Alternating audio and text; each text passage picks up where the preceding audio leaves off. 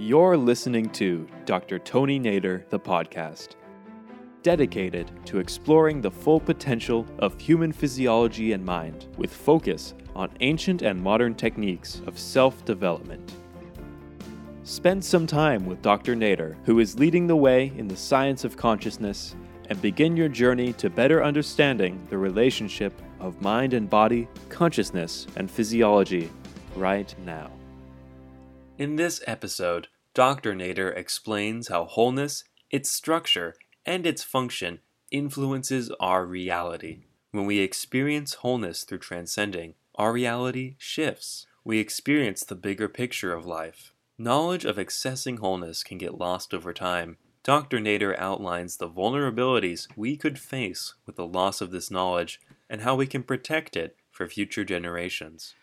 Wholeness is, from the simple definition, it's everything whole. It's holy, there is a holy value, which is holistic, but there is wholeness, which means everything, puts everything together. There are different levels of wholeness. You have, you know, the whole is more than the sum of its parts, and that is you get an entity which is made out of elements, and these elements constitute their constituting values of that entity. But you don't appreciate that entity until you see more than the parts in it. You see how the parts come together to form something that is a human being, that is a flower, that is a drama or a music or a symphony, whatever it is. It's, there is a wholeness in that reality.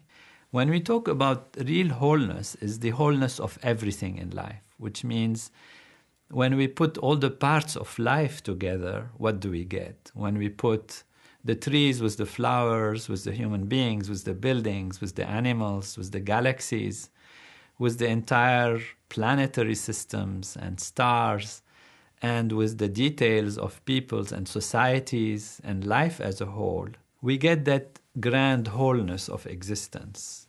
And that is life itself. So it's a it's a, it's a way of seeing totality of life, the wholeness of life, beyond its specificities. Because when you look into the specific values, you see there is man, there is woman, there is race, there is uh, doctors, there is physicians, there are um, well-wishers, there are criminals, there are people who are sick, there are people who are healthy, and you have these specific values, values, values. And once awareness can fall on these specific values, and sometimes it overwhelms the individual. Individual sees himself or herself as being limited this way, as being sick that way, as being intelligent this way, sees their parents as having those limitations, those values. And this is part of life, of course, one has to discriminate and see life.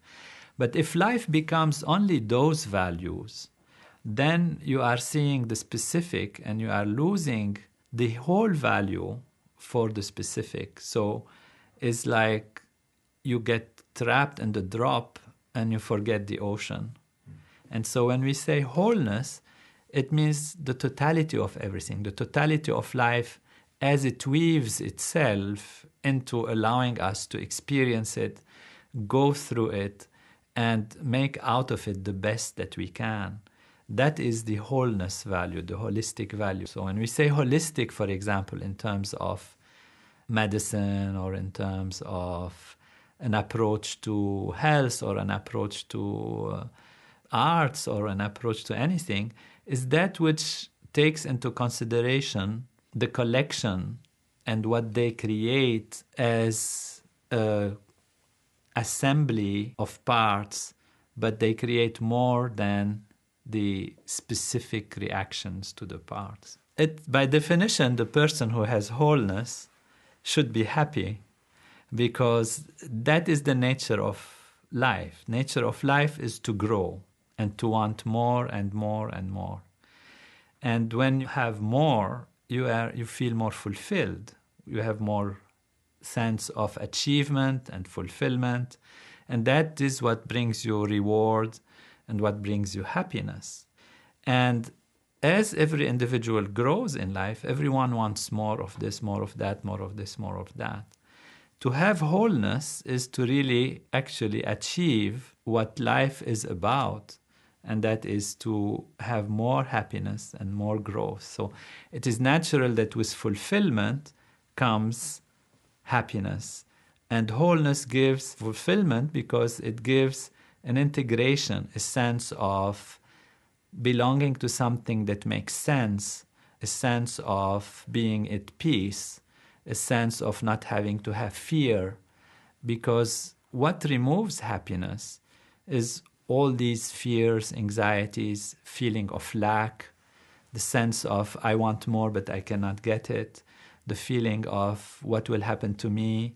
So, all fear values or anxiety values, which are due to limitations and individual perception being stuck on small, small values, are removed naturally when you have the sense that life is holy, life is whole.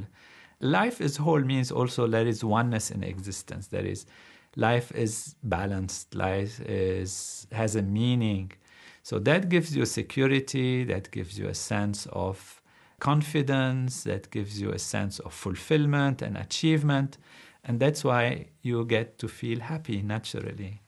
For one individual to be able to live wholeness, which means totality, and that is the basis of being able to live perfection in life, one has to have one's awareness able to fathom parts, small parts, big parts, and the whole together and infinity together.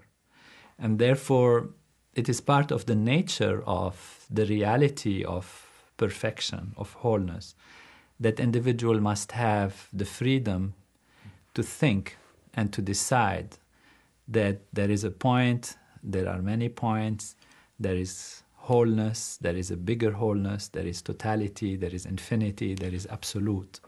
All of these values are open to individual awareness. And that's the nature of reality. It's part of what reality is, it's nature.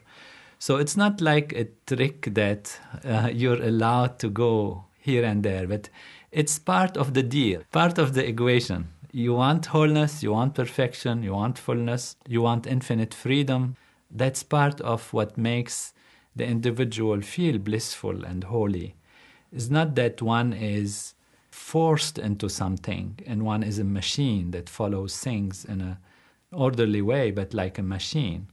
One has to feel the choice is mine to be holy, to be full. And part of this deal comes that freedom value. And when there is freedom, one can choose anything. And therefore, the freedom to choose the point or the freedom to choose wholeness and infinity is always there. And so, the tendency sometimes to want to try what is the point like is also a choice. And suddenly, one can get caught by the choice, this choice, and forget that the basis actually of every enjoyment and fullness on life, the basis of every beautiful flower and fruit is the strength of the roots and the tree. And so it's not that we have to leave away or finish, get out of the beautiful things that we enjoy on our senses. To the contrary. And uh, Maharishi has so beautifully explained and brought to light the importance of 200% of life. So we can really live the outer life fully.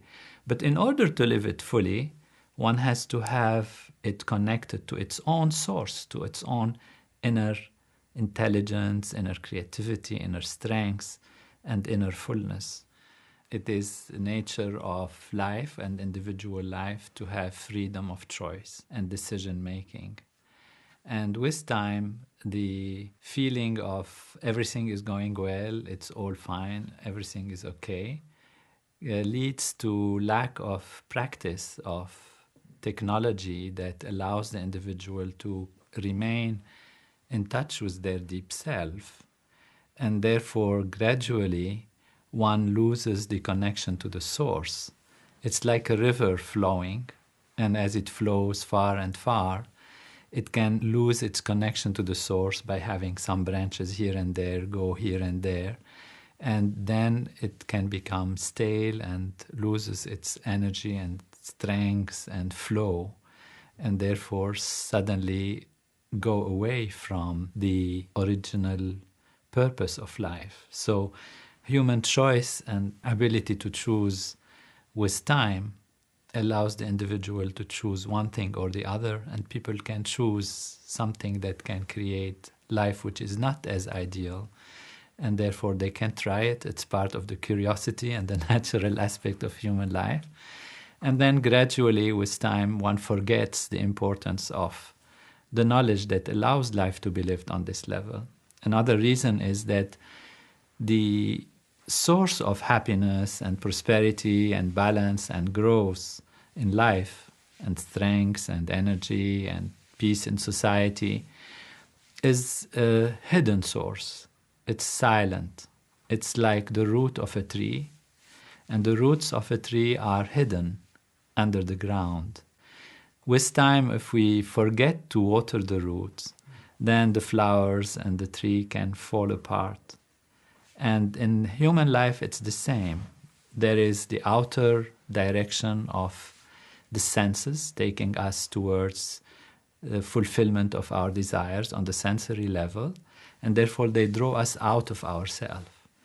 If we look for more and more in life, which is the nature of everyone's natural desire is to have more happiness, more joy, more fulfillment. But if we look in the outer direction drawn out by the senses, we forget to go back to the self. We forget to go to the source. We forget to water the roots of the tree.